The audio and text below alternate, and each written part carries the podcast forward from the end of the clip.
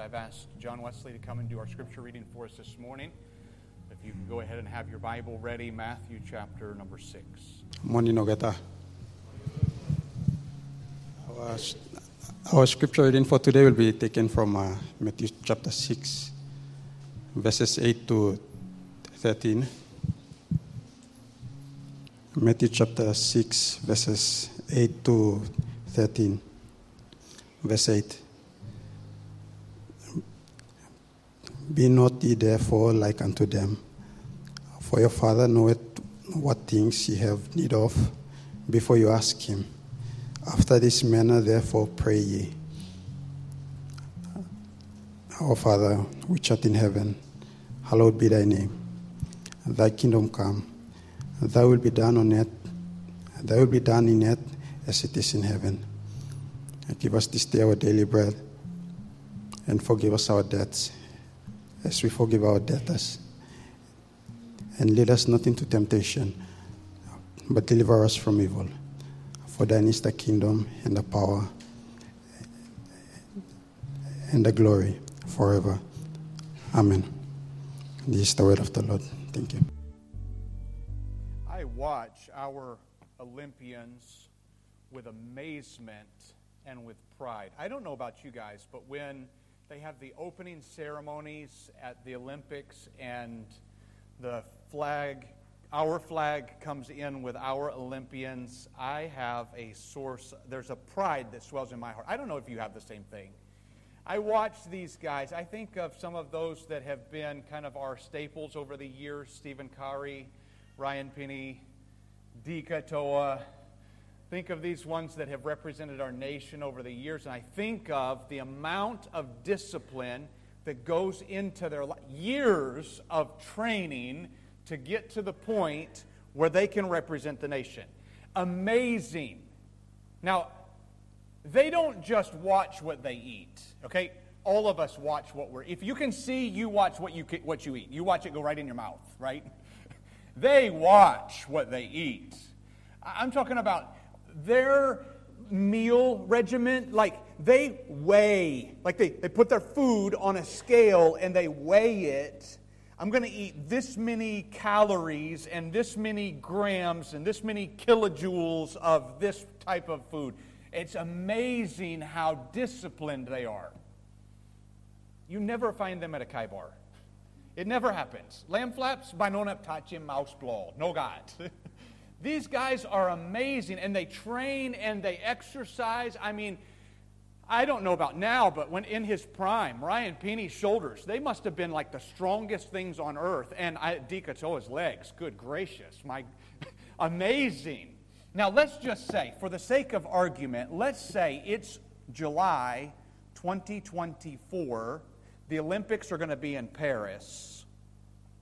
And let's say, I was going to say you, I'll use me. I don't want to embarrass you. But let's say I show up at Jackson's airport when the team is about to get on the plane. Let's say I show up, and, and let's say I show up and, and, and I've got the special track suit. I went and got one made for me. Zip up in the front, Nike swoosh, and it has my name stenciled across the back. Let's say I show it. They're already, right? They're there, and they've got their Kumul uniforms. Everybody's the same. They're all getting their picture. You know, everybody's getting their picture at the airport together, and I come running in. Let's just say I come running in. Hey, wait, guys, wait for me. Wait for me. I'm going to join the team. They're going to look at me, who are you? You've not been training with us. And I said, wait, wait, wait, wait, wait. A couple of nights ago, I had a dream.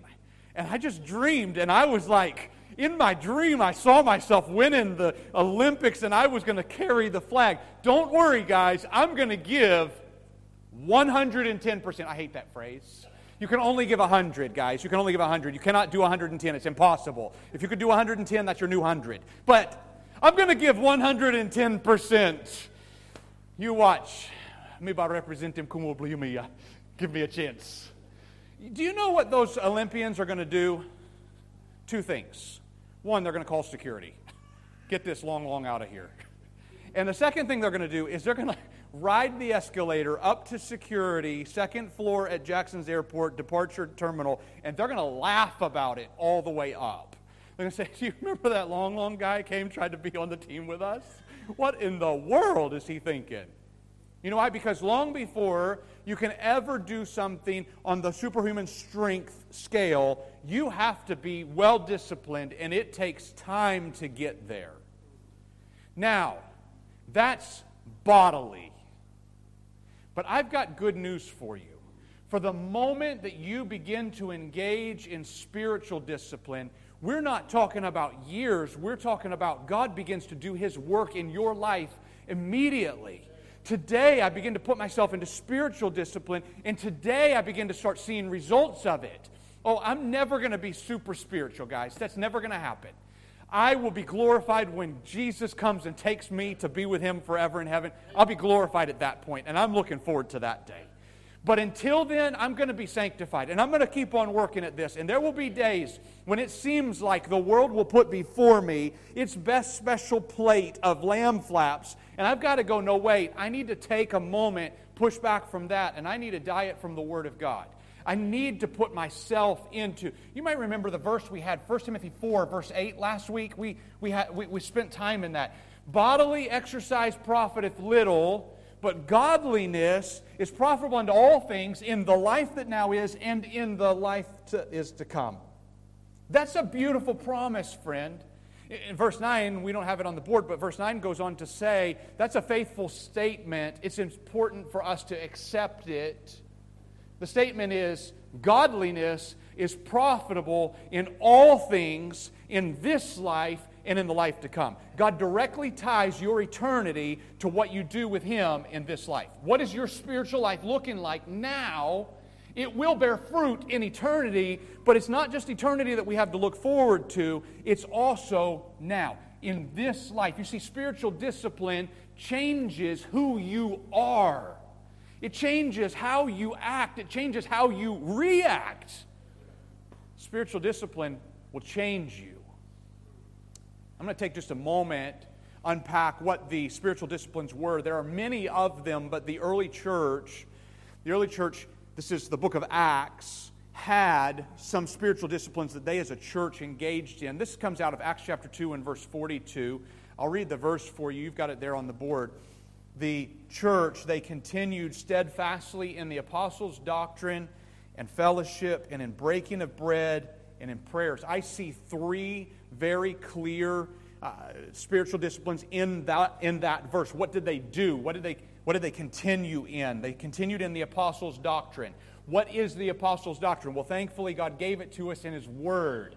So we have the entire New Testament. Larger portion of the New Testament is epistles, letters from the apostles to help us to know what is the doctrine that we should be following. And so spending time reading the Word, that's one of those spiritual disciplines. You see also that they continued, the end of the verse, they continued in prayers. So, like last week, we saw that when we're reading the Word of God, we're hearing from God. God's speaking to us through His Word. And then in prayer, yes, we're speaking back to God, but on a much better level than saying, I speak to God. More important is, He hears me.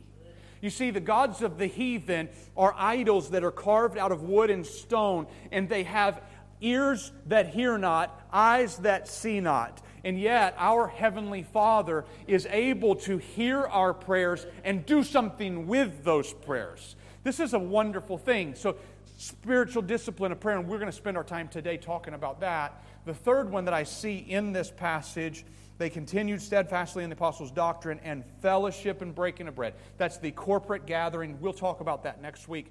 When I say corporate gathering, that's you and I, as brothers and sisters in Christ, coming together on a regular basis, spending time together. I will preach at length on that next week. Most important time of the whole week there is nothing else in the entire week for me or for you that's more important than the gathering of the people of God. Nothing. Not sports, not school, not study, not work, not another thing on this planet is more important than gathering together as brothers and sisters in Christ. If you don't agree with that, I highly recommend that you skip next Sunday because I'm going to do my best to show you from the Bible that you should be spending time together with brothers and sisters in Christ. Those are the, the, the, the, the three spiritual disciplines that you see in the early church. Today, I'd like to focus on prayer. I'll start with this statement, and we're going to be in Matthew 6 in just a moment. I'll start with this statement, and I hope that it'll maybe shock you. Our natural inclination is to not pray. Our natural inclination is to not pray. We don't naturally go through our day looking for times and opportunities to pray. It's just not natural. And I think that there's some reasons why, and they go right back. If I were to root this, I think I could root it directly back in the Garden of Eden. You remember the Garden of Eden, Adam and Eve, God, God made them innocent and sinless. Oh, there should be a longing within every one of our hearts to go back to the garden. There are so many images throughout Scripture of what it would have been perfect like in the garden. And in the garden, God walked with man and communed openly with man. I can almost imagine perhaps Adam looked forward to the opportunity to talk with God. But then you remember what happened? Adam sinned against God. And when he sinned, a number of things happened. One, he immediately broke fellowship with God. You see, God cannot have sin in his presence. And so Adam, in sinning in the garden, immediately broke fellowship. But then do you remember what Adam did? He tried to solve his own problems. And by the way, that's where you and I find ourselves today. There's Adam, I can just imagine, there's Adam behind the tree having sewn up some leaves, a temporary solution to a permanent problem. And there he is behind the tree having sewn up some leaves. He's trying to figure things out himself, and when God comes along, he doesn't want to have anything to do with God. You see, that's why I say our natural inclination is to not pray. You're going through life, you're not looking for ways to be praying with God, that's just normal. It's abnormal, I would say, it's abnormal to have a desire to pray. And yet, I want to encourage your soul this morning. If you're a believer, you have the Holy Spirit dwelling within you, and the Holy Spirit will, by you, the Holy Spirit will draw you to pray. Why? Because when you pray, you're making a confession. Here, let me share with you. Here's, here's the confession prayer confesses our need to lean on the sufficiency of the Almighty. Prayer causes us to lean on the oh, all, sufficiency of the Almighty. You see, God is Almighty. I am not. My fallen, sinful nature wants to tell me that I've got this figured out, and when something comes up, I can come up with my own, even if it is temporary, solution. That's what my flesh wants to tell me. And yet, when I pray, you know what I'm doing? I'm saying, God, I can't do this. I need you. And so I come to Him in prayer. And perhaps, brothers and sisters, let this be a word of comfort. You don't have to be on your knees to pray. Being on your knees is a great posture. But you can pray in the moments of the day you're driving down the road and you can just be communing, talking with your Heavenly Father. His ear is inclined to you, He will hear your prayer. You can be walking down the road. It can be a moment of trouble or it can be a moment of love. You can just be talking with your Heavenly Father, whether on your face, on your knees, Eyes open, eyes closed. He hears our prayer. And when we pray, I'm showing, I can't do this. I need you. It's so very important. In the Old Testament, King Hezekiah, I think, is a great example of a king who turned to God and showed that he needed God. And in doing that, God inclined his ear and God rewarded him for it. Let's give you a quick synopsis of the story. It's recorded both in 2 Kings chapter 18, 19, and also in Isaiah 31 to 36. The story goes like this Assyria was the enemy nation, and Assyria was a mighty nation. Not Syria, but Assyria. A S S Y R I A. Massive army, and this massive army for about 15 years just took one place after another place. They worked their way around. In fact, you might remember Israel and Judah had split after Solomon's reign. Israel had already fallen to Assyria. And now it's Judah's time. Hezekiah is the king. Assyria had made their way around. In fact, they'd gone around to the, uh, to the west of Jerusalem, worked their way down to the south of Jerusalem, and made a J hook and were coming back up to Jerusalem. At this point, 46 Judean cities had fallen to Assyria. Can you just think with me for just a moment if our capital city was walled in? We'd need a much smaller city. We'd have to all come in together. But could you imagine if 46 other cities had already been taken by the enemy? What would happen to our city? Fear, refugees.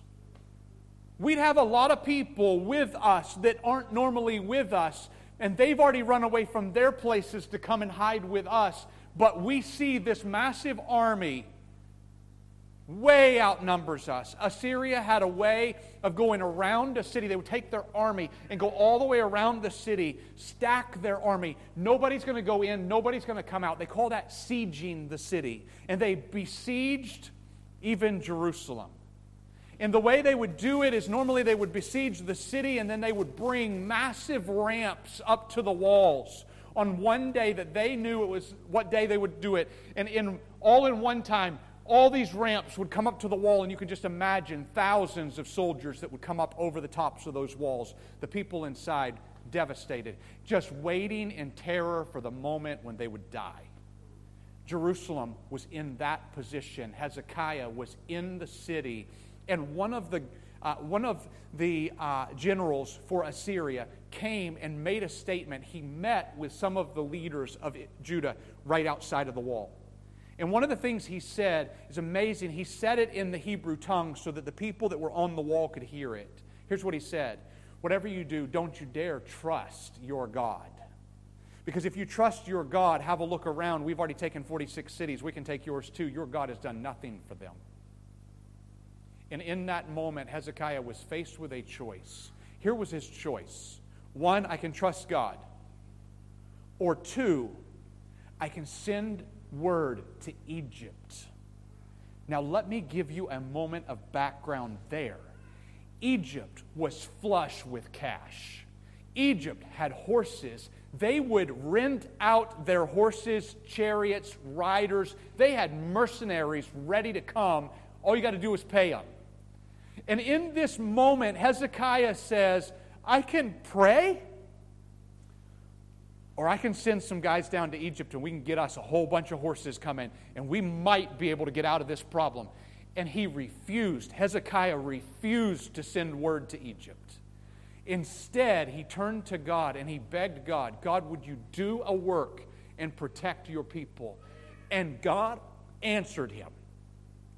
Amazing. God sent the prophet Isaiah and told him, Because you did not trust in your own flesh and in Egypt. By the way, what a great image, by the way. Brothers and sisters, Egypt in the Bible is always a picture of the world. You did not trust in the world to save you. You did not trust in your own flesh to get you out of this. Instead, you came to me in prayer. Therefore, I will answer your prayer and I will look after you. I will save your people. And you might remember a few weeks ago, we talked about that story. That was 2 Kings 1935. And one night, God sent an angel, killed 185,000 soldiers. We're talking about something like five times the number of people that were inside Jerusalem was the number of the soldiers outside. One angel came, wiped them out. That king, the king of Assyria, went back to Assyria. By the way, the capital of Assyria, Nineveh. Maybe you've heard of that somewhere else.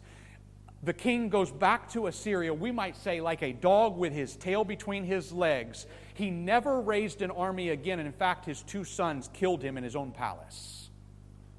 You see, his entire heritage flipped because one guy prayed and refused to look to himself and look to the world. You see, our God has an inclined ear towards His people. He's looking for us to be praying to Him. Now, as we come into the New Testament, I think of the requests made by the disciples. This is a, another passage in the Gospels. We're in Matthew 6, but in the other passage, Luke chapter 11, the disciples make this request. Luke 11 and verse 1, the disciples asked Jesus, it came to pass as he was praying in a certain place, when he ceased, the disciples asked him, Teach us to pray. John taught his disciples, Teach us to pray. I don't think that this is the same story. The setting seems to be different, and yet Jesus gives the same answer in Luke 11 as what he gives here in Matthew 6. I can just imagine as the disciples sat with Jesus, how many times did they hear Jesus pray? That was a normal part of Jesus' ministry. Coming apart and praying. And sometimes he took the 12 to pray, and sometimes he just, just took three. But he would pray. And, brothers and sisters, if the Lord Jesus needs to take time to pray, you and I need to take time to pray. And here Jesus would pray, and his disciples would listen, and they knew this is different. You see, they had spent their years growing up listening to the Pharisees praying. In fact, in Matthew chapter 6, Jesus calls the Pharisees by a different name. Can I point it out to you? Look up at chapter 6 and verse number 2. He says, When you do your alms, don't sound a trumpet before you as the hypocrites do. Or down in verse number 5, when you pray, don't be as the hypocrites are. He just gave a new name to the Pharisees. He called them the hypocrites. You know what a hypocrite is? One side I show you something, but the other side I'm really a different way. And these disciples had spent their years, perhaps they've grown up in this society and they've seen these hypocrites pray, these Pharisees. Just love the fact that Jesus just went right to their heart. Bang, they're fakes. And what was so fake about them? The fact that they would stand on the street corner to pray. You know what they're doing in that moment? Oh Lord, I'm praying I might as well just say it the way that they really mean it. I'm praying so that other people will see me praying. It has nothing to do with talking to God. It has everything to do with drawing people's eyes to themselves. And so these disciples have this question Lord, teach us to pray. Show us how it's done. We want to pray like you pray. John taught his disciples, and many times the disciples asked Jesus for things they asked for explanations, and sometimes Jesus would answer by going and giving them a story. Or maybe sometimes he would answer by asking them some more questions. But in this time, he didn't do either of those. He just went straight to the answer. And in this, I see our Lord Jesus compassionately helping his disciples, and from his disciples, he's helping us as well. You see, the Lord Jesus is helping us. Let's just jump right in. I want us to read Matthew chapter 6, verses 8 and 9, and, and I'll make note of a couple of highlights from there. Here's Matthew chapter 6, verse 8. Be not therefore like unto them, the hypocrites, don't be like them. For your Father knows what things you have need of before you ask Him. After this manner, therefore, pray ye Our Father which art in heaven, hallowed be thy name. Now, these two verses are very rich, and I just want to touch a couple of highlights from them. The first one I see is in verse number 8, where he says, Don't be like them. Don't be like the hypocrites. Steer clear of, and there's a couple of things that he mentions in that passage, steer clear of public prayer. Now, listen, brothers and sisters, public prayer is, pro- is very important. We gather as a church and we pray publicly. That should be a normal part of our service and it's something that I want to continue to grow through our services. We don't just pray to start and pray to finish. We're together. We pray so that our Heavenly Father from heaven will hear our prayer. But then there's the private prayers that should be going on through our lives. Don't be like the hypocrites, and don't do it in vain repetition. That's another phrase that he used. Don't do it in vain repetition. When you pray, let it be from your heart. I've heard it said of some people that as they pray, it's as if they're talking to a friend. I can't think of a better way to talk to our Heavenly Father. That you get to talk to Him and that He hears, and you don't have to form it. Father, like this, like this, like this. and then do it again. There's no such thing as needing to say a prayer a hundred times, for He hears on the first. We don't have to repeat. And He says, Don't be like the hypocrites. Theirs is vain, theirs is for a show. Another thing I see in verse number 8 is He says, Your Father knows what things you have need of before you ask Him. I find that to be both confusing and comforting. Let me talk confusing first. I, I, hope you've got, I hope you're thinking this morning. Your father, don't be like the hypocrites. Pray, but your father already knows what you need before you even ask it. So my natural question is if he already knows, why do I need to ask him? Anybody else asking the same question? If he already knows, why do I waste his time? I want you to think if you've got a child and you know what your child needs, the fact that your child comes and asks you for it should be a comforting thing. It should draw greater relationship within yourselves. It would be a terrible thing for you to know that your child needs something and for your child to just expect that you will meet their needs. But instead, there's something that's wonderful about a child coming close to dad and saying, Dad, I need this for school. Oh, you already knew it. And you have every means with which to meet it. But the fact that you come and ask, there's a tenderness in that.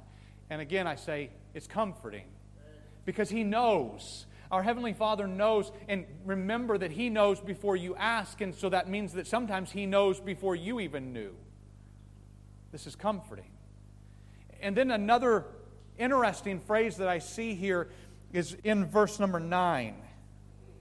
Listen to the words that Jesus says. After this manner, pray. Here's the, here's the manner Our Father, which art in heaven. David Mathis said like this This is a statement that draws together two seemingly opposite realities. This is two seemingly opposite realities. It seems like they should be opposed to each other, but they're not opposed. Here's the two opposite realities Our Father, which art in heaven, I'll unpack that. Our Father, that's tenderness. And friend, I don't know if you grew up with a tender father. I have no idea. If you did not, I'm sorry for you. Your father, unfortunately, did not mirror what our Heavenly Father has. I was gifted. God gave me a gift of a loving father. I'm very thankful for that. I grew up, little boy. I remember calling him Daddy when I was little. I called him daddy so much that that was just in my vocabulary. My brothers and I, four of us.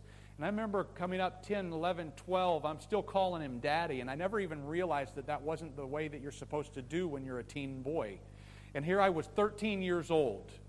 I had just gotten onto the uh, our first, it was the very first organized basketball team that I could ever play in at school. And I remember my dad walking in, and I said something like, Daddy, I'm 13 years old. And I remember the basketball coach turning and looking at me, and he said, I thought you were a young man now. I went, Huh? Oh, I'm not supposed to call him daddy anymore, huh? He's dad now. I remember the day when I changed the vocabulary, but it, nothing changed in the relationship. I was blessed with a tenderness with having a loving father.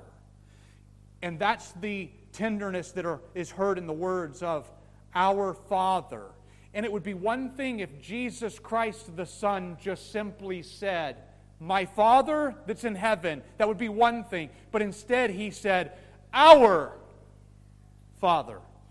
And in those that one word, he included you and I, brothers and sisters. We get to include in the very fact that we have a tender Father who listens to our prayers. So as we come into the prayer, remember, his ear is open to our cry.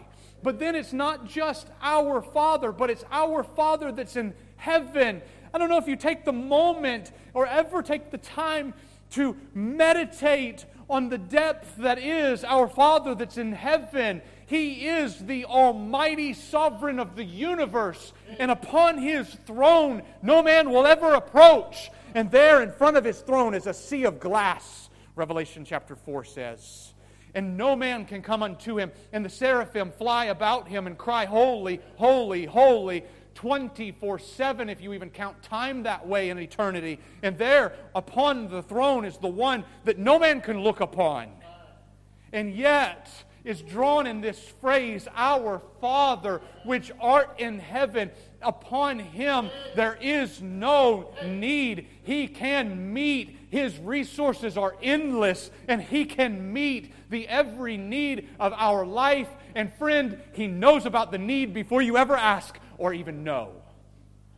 Our Father, which is in heaven, our Father, He listens, He hears. And before I go further into verse number 9, can I take just a moment and have some theological clarity for us? We, we pray in all kinds of ways.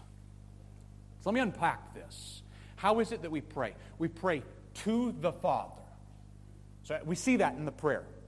Our Father which art in heaven. So when we pray, we're praying to our Heavenly Father. This is not, we're not praying, and, and, and, and I know that this came up recently, and that's why I'm, I'm speaking about it. We're not praying to an angel. The angels serve the Heavenly Father. The angels are not recipients of our prayers. We don't, we don't even pray to the saints. I know that there are some who would do that. I'm going to pray to this saint when I'm going to go on a journey, or I'm going to pray to this saint when I'm in danger. We don't pray to the saints. Here, I'll give you a little theological background. Scripture says those that are believers are saints.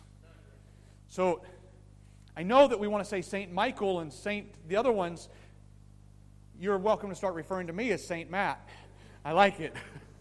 And I'll call you Saint Joe and Saint Eric, St. Paul, Saint Dad. We don't pray to the saints. We don't pray to the angels. And I'm going to I'm going to be very tender when I say this. We don't pray to Mary either. She was highly favored. Yes, God chose her and she was highly favored. But we don't pray to her. We get the opportunity to pray to the Heavenly Father. So when you pray, here's Jesus' words. When you pray, pray, Our Father, which art in heaven this is a beautiful thing. So while I'm here, what, how do we do this? We pray to the Father and we pray in the name of the Son. So we pray in the name of the Son. And, and I'll, I'll share a verse for this. Uh, you might be familiar with when we pray, we come to the end of our prayer and we say, In Jesus' name, amen. You might wonder, where does that come from? It comes from 2 Corinthians chapter 1 and verse 20. I'll share the verse with you.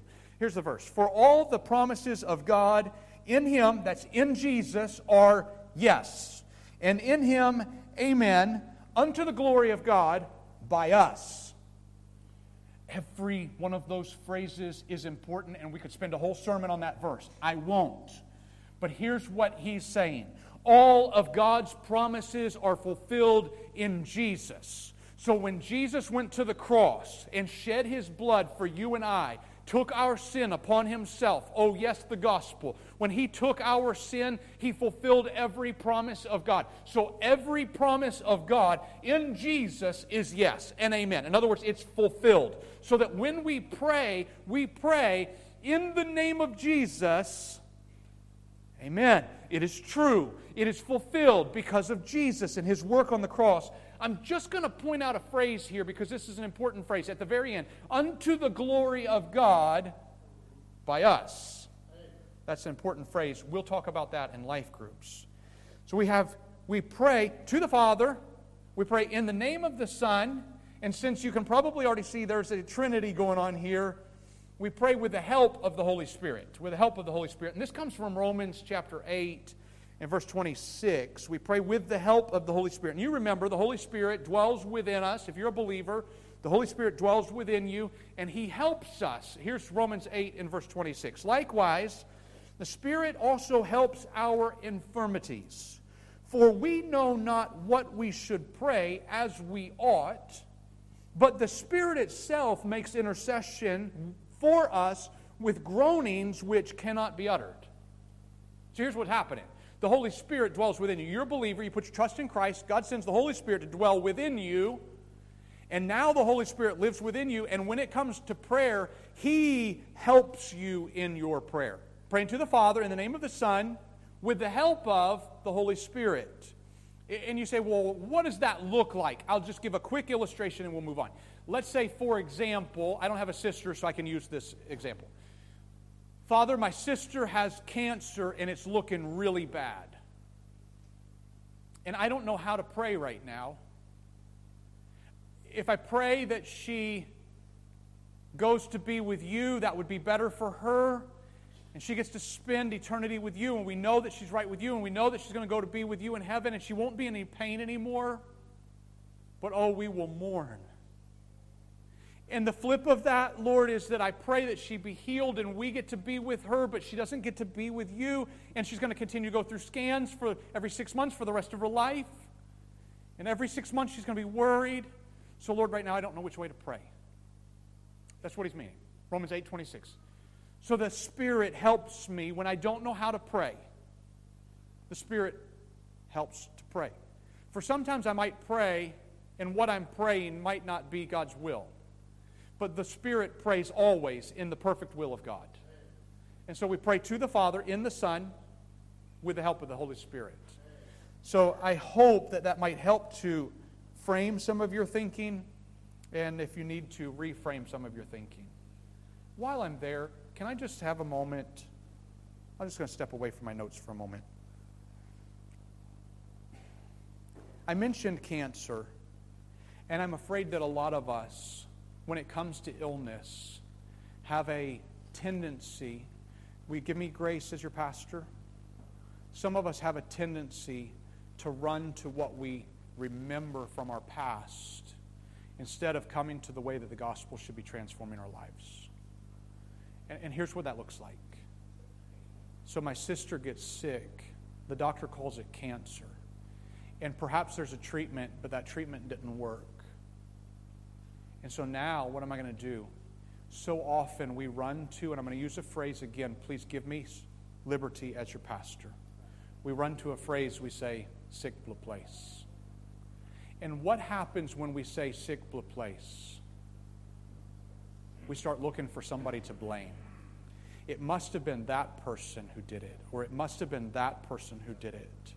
And now, instead of living with the Spirit of God transforming my life, and I'm manufacturing or I'm showing that out in love in my life, instead, one thing that God was using for His glory and for my good, instead, I turn that around and I start breaking off relationships to people that are in my life. Can I remind you? All things. We saw Romans 8.26. Two verses later is Romans 8.28. All things work together for good to them who are called according to his purpose. God's making them work for your, your good. Don't fight back against that. Don't turn to our old ways. Allow the Holy Spirit to do his work in our lives and allow the gospel to transform us. I'll come back to Matthew 6. I hope you're there, Matthew 6. Let's see the bulk of this prayer.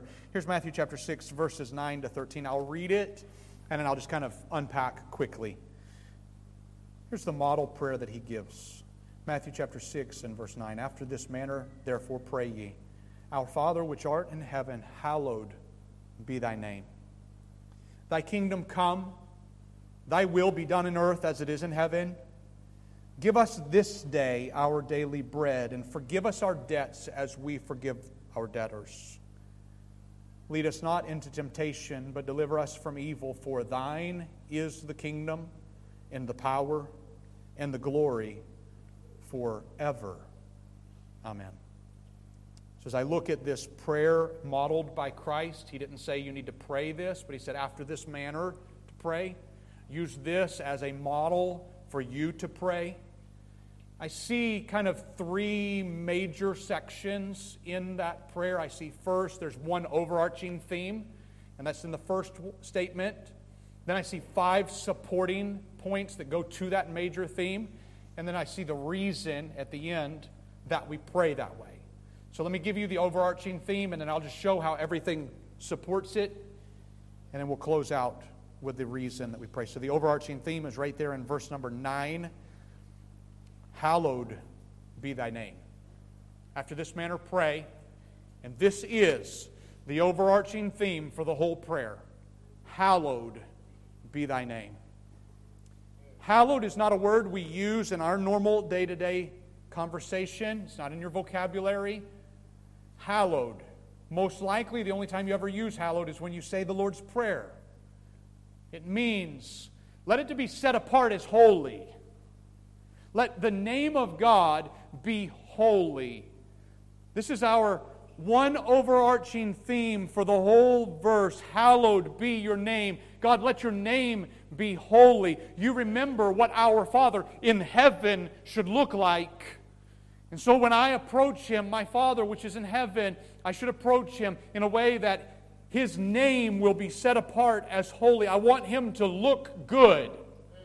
I want God to be the one who gets His name spread abroad. I want His name to be the one that's lifted up. So as I pray, I'm not praying in the street corner like the hypocrites. Oh, look at me. But instead, maybe I have to go into my closet to pray. And I'm going to pray, Oh, Lord, let your name be made great. Not mine, your name be made great. And everything else in this passage supports that theme. So I might wonder this morning whose name are you making hallowed with your day to day actions and with your prayers? Whose name are you making hallowed? Are you making His name to be hallowed? Are you setting apart His name? Or somehow are you flying the flag for your kingdom? Are you making His name to be great? Wonder if maybe, like Adam, you might be over in the corner sewing up some leaves and hoping you can get by without having to have another conversation today. I hope that instead, like Hezekiah, you're running to Him for strength instead of running to yourself and the world.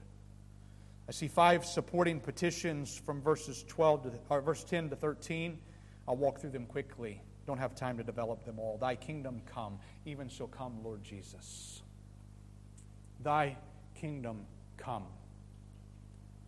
The day will come, brothers and sisters, when his kingdom will be established, and of it there will be no end. And of the increase of the peace and government there will be it, there will be ever increasing. I look forward to that day. And he opens that prayer with your name be hallowed. And the very first way that it would be hallowed is just let your kingdom come. And I think you and I feel this pain from day to day. Oh, let the kingdom of God be spread abroad upon this earth. And until it does, I will live like it is. I'm a citizen of a different country. And I don't mean the passport that has an eagle on the front. I'm a citizen of His kingdom. And I hope if you're a believer today, you understand that you also are a citizen of that kingdom. So may His kingdom come. Thy will be done on earth as it is in heaven. And that is a need for our society today. Thy will be done on this earth even as it is in heaven. You realize there's no rebels in heaven. There's no rascals in heaven. There's no corruption in heaven. Let thy will, as it is done in heaven, let it be done on earth. We celebrate the fact that police did their job over the holiday season. Why can't we just have them do their job all the time? Thy will be done on earth. It's a prayer that you and I should pray, friend. So when I stand and pay, pray a pastoral prayer, God, make our civil society do right. It's following in, Thy will be done on earth as it is in heaven. And give us this day our daily bread. Let His name be made great as He provides our daily needs. Now, friend, God is not your genie in a bottle that you can come and rub the bottle and ask for three wishes. It's not how He works. You don't take Him out and play with Him when you want to. But He has promised, as your Heavenly Father, to meet your needs. So come to Him. And when you come to Him, you realize when you don't come to Him and you meet your own needs, you lift up your own kingdom. But when you come to Him and He meets your needs, you lift up His kingdom. Thy name be made great. Hallowed be thy name. Forgive us our debts as we forgive our debtors. And He will forgive. He has promised to forgive. I come to Him, Father, forgive my sins, and He has promised to forgive my debts. But notice that there is a word in there that's so very important. Two letters, one massive word as. Forgive us our debts as we forgive our debtors. And just a few verses later, he makes a very important statement. If you won't forgive, the Father won't forgive. I don't want to hold back forgiveness. So I have no right to hold back forgiveness, for my debt is much larger than anyone's debt against me. My debt against the Heavenly Father is massive. So therefore, I will release these debts. I will forgive and ask for forgiveness. And in Him forgiving, He makes His name wonderful. The fifth one lead us not into temptation, but deliver us from evil. And I need His forgiveness for my sin, and I need His strength in facing the next trial. And as I'm taken from the doorway of sin into the gates of His presence, I'm changed as a person, and His name is hallowed. Now, all of this is for one reason. So there was one overarching theme at the beginning Hallowed be thy name. Five supporting points. And now he closes the prayer with one major reason that we should pray this way. You can see it at the end of verse 13. For in my Bible, the word for is circled because I want to draw my attention every time I read it. I want to draw my attention to the for. Another way you could say it is because. For.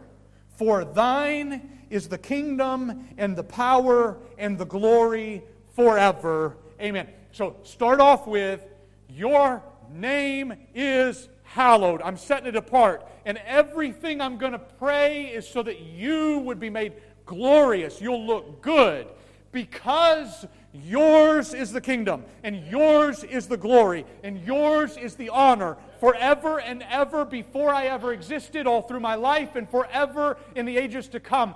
Yours is the kingdom. It's your kingdom, it's not mine. Yours is the glory. I don't get any glory. You get it all. Yours is the honor. I want to lift you up, and so I will give it all to you in this prayer and in the life that flows out because of my prayer. You see, spiritual disciplines will change who you are, it will change how you act and how you react. Let me close with some practical helps for you. I hope that these can be of help to you. Two quick ones, and I'll be done. First one make prayer a part of your day. Oh, friend, I hope that you will make prayer a part of your day. I hope that you have taken from last week, maybe you've taken from the back table a Bible reading plan. Some are still left there. Maybe you started reading. I'm so tempted to ask how many people read this week. I'm so tempted. Tell me after the service. I'll give you a hug. You'll get a free hug after church. You read this last week. No kan God yet him but not just reading the Word. Take the time to pray. Speak to your Heavenly Father. Obviously, at meal times, I hope that you're not an absolute heathen who just skips over praying at meals. I hope that that's just a part of you. But then take extra time throughout your day. Maybe you need to schedule that. Maybe that means that in the morning when you read, tack on a couple extra minutes. And I might recommend that you don't start off by saying, I'm going to read one, uh, going to pray one hour every day. Good luck on that. Maybe three minutes. And second to this, not just set aside time for prayer, but can I just make another practical tip here? Use a list. Use a list. Take the time to write things down and an amazing thing will happen the longer you do this, the longer your list will get. So you'll start off and you sit down and you go, okay, who am I going to pray for today? And you, for your life, you can't think, more, think of more than three people. So just write those three people down. It's okay. So write down the, the names of those three people. And then when you pray, God might bring to mind somebody else. It's okay. Write their name down too. Tomorrow you'll get to come back and pray for them. And in the meantime, you'll think of someone else or something else. Or maybe you'll get word from someone that they need prayer and you can add them to your list. I've already embarrassed him once today, so I'll go ahead and do it again. As I was growing up, I remember seeing my dad with a list. He still uses lists to this day. Handwritten list on a little index card with a pencil in the world's smallest writing. And he keeps that list of prayer, and I have had the opportunity to glance at his prayer list from time to time over my lifetime. And I love the fact that I get to see that he's praying for me. I've watched as his little index card wears out and he gets a new one. And I'm sure he could tell you how often he replaces it. But, friend, use a list. Becky and I use the church directory. We printed off the church directory. If you need it, let me know. We'll send it to you again. I know we need to update it. But Becky and I use the church directory. It's something like 12 pages long, and Becky and I pray one page of it. Because if we prayed all 12 pages of it, we'd take an hour. All right? So every morning we sit down to have breakfast together. When we finish having breakfast, I told you last week, we read in the morning, 515, 515 to 545, something like that. We read every morning. Then we go for a walk. We come back. We have breakfast. At the end of breakfast, we pray together and we use the church directory to pray from. And we use the page that is there. So if you remember seeing the church directory, it's in pages. And if you're on that page, you get prayed for that day. And sometimes I send you a message that says, Hey, I prayed for you today. And then when we get done with that, we change the page and we save the ones for the next day. In that way, I'm praying through the church. In about eight to ten days, we pray through the whole church. We sit at the table, and I'm just going to share this. practical, okay? Just practical. Here's how we do it. I sit at, I always sit at the head of the table. If you've ever had a meal with me, you'll know why. Me boss mania. Everybody else sit down on the sides. No got round table to house me. just kidding, guys. Becky always sits at my left hand. I don't know why. She just chose that chair.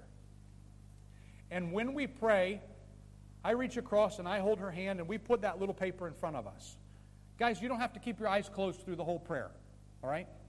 You can open your eyes, it's allowed. And I put the paper there between us, and I hold her hand, and we, play, we do tag team praying. So I pray for the first person on the list, and I pray for maybe two or three sentences. And then I squeeze her hand, and she knows it's her turn. And she prays for the next person on the list. And when she prays two or three sentences, she squeezes my hand. Then I pray for the next person on the list. We do that back and forth. If you've seen the church directory, there's somewhere between six and ten people or families on a single page. We do that back and forth. And then if there's something pressing on the day, there's an issue, I pray for that. And maybe she'll pray for something else. We go back and forth. It takes us maybe four minutes. We get an opportunity to pray for other people and make it a part of our day. If you've never prayed with your spouse before, it'll change your life. It's hard to fight with, some, fight with someone who you're praying with. And by the way, when it comes time for prayer, if it's a part of your normal everyday schedule, you'll have to fix the, the fight before you come to the prayer. For your Heavenly Father will call you out on that one. Use a list. It doesn't matter what your list looks like, whether it's an index card or it's a church directory. You can use an app on your phone. There's an app called the Echo app, E C H O. It's free of charge, and you can set a timer on it for it to remind you every day to pray at a certain time. My friend Brad Wells prays every day, 3 o'clock in the afternoon. His alarm goes off, and it doesn't matter what he's doing, he will stop it and pray. Use a list, it might be of help to you. what are some things you can pray for? You can follow the Lord's Prayer adore Him, confess your sins, be thankful, pray for others. You can pray for your spouse, pray for your children, pray for your coworkers, pray for your boss, pray for your brothers and sisters in Christ. If you need to, use that church directory. Pray for our society, our city, our province, our nation. Pray for our police. Pray for our ambulance workers. Don't look at them and say, oh, I'll see them green uniform, look him, all got work. Yeah. No, one day you might need them and you'll be very thankful for them. Pray for the ambulance workers. Pray for our healthcare system that needs a lot of prayer. Pray for our education system that needs a lot of prayer. Pray for our civil society. Pray for peace in our world, in our city, Two Mile Hill, Baruni, I don't have to stay there long. Pray for peace in our city. You know the hot spots. Pray for peace in our nation. Tyre.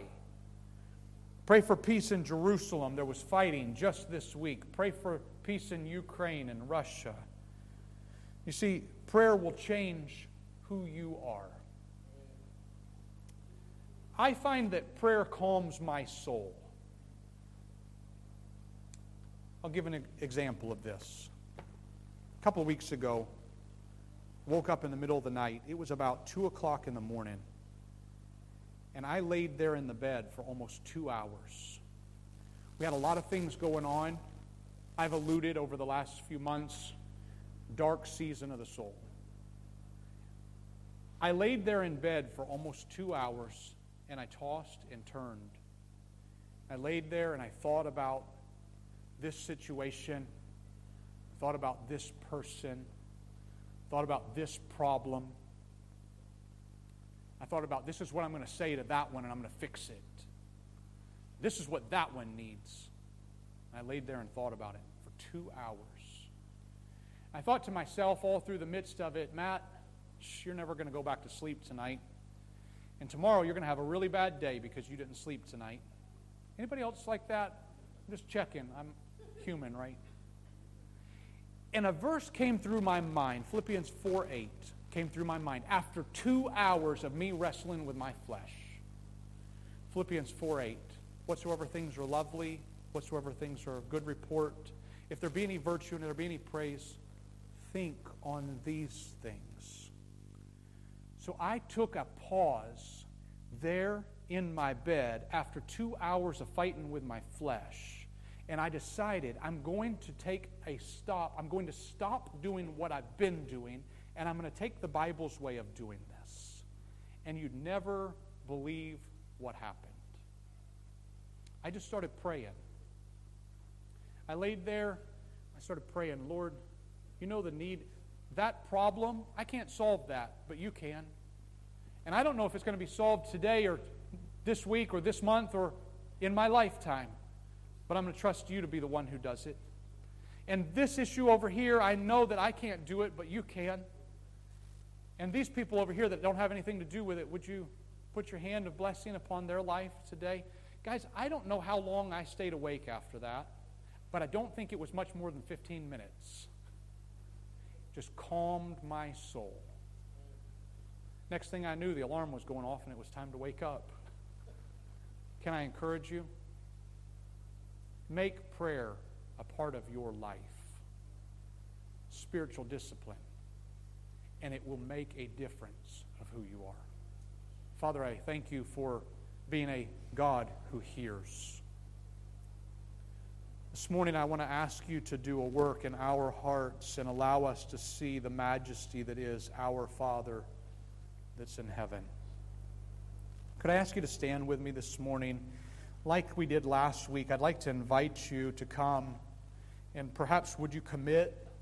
Lord, I'm going to pray, and I want to do it every day. And Lord, would you give me a time, and maybe today I'd like for you to even think, I'm going to do it at this time. I'm not telling you what time to do it, I want you to pick it. The altar's open, and I'd love to see you come around. Maybe come with your family if you'd like. Commit, spouses together. I'm going to pray. Families, I'm going to pray. Dads, pray with your children, over your children. Blessed opportunity this morning as I prayed over my daughter before she flew. I encourage you, make a statement to the Lord. I'm going to pray, and it's going to start today. So, Heavenly Father, you see those of us that are committing. Lord, I know that I need to spend more time in prayer. My natural inclination is to not pray. And so today, Lord, I'm committing with my brothers and sisters to be more committed to this spiritual discipline that I will set time apart in my daily schedule I will be intentional about it. And Lord, I pray that you would honor those that have decided they're going to try to find rest in you and help in you instead of in, in, themselves and from the world. So, Lord, I thank you for your grace upon our lives. Thank you for being our Heavenly Father. And thank you for hearing our prayer. Ask these things in your beautiful name. Amen. Thank you, brothers and sisters.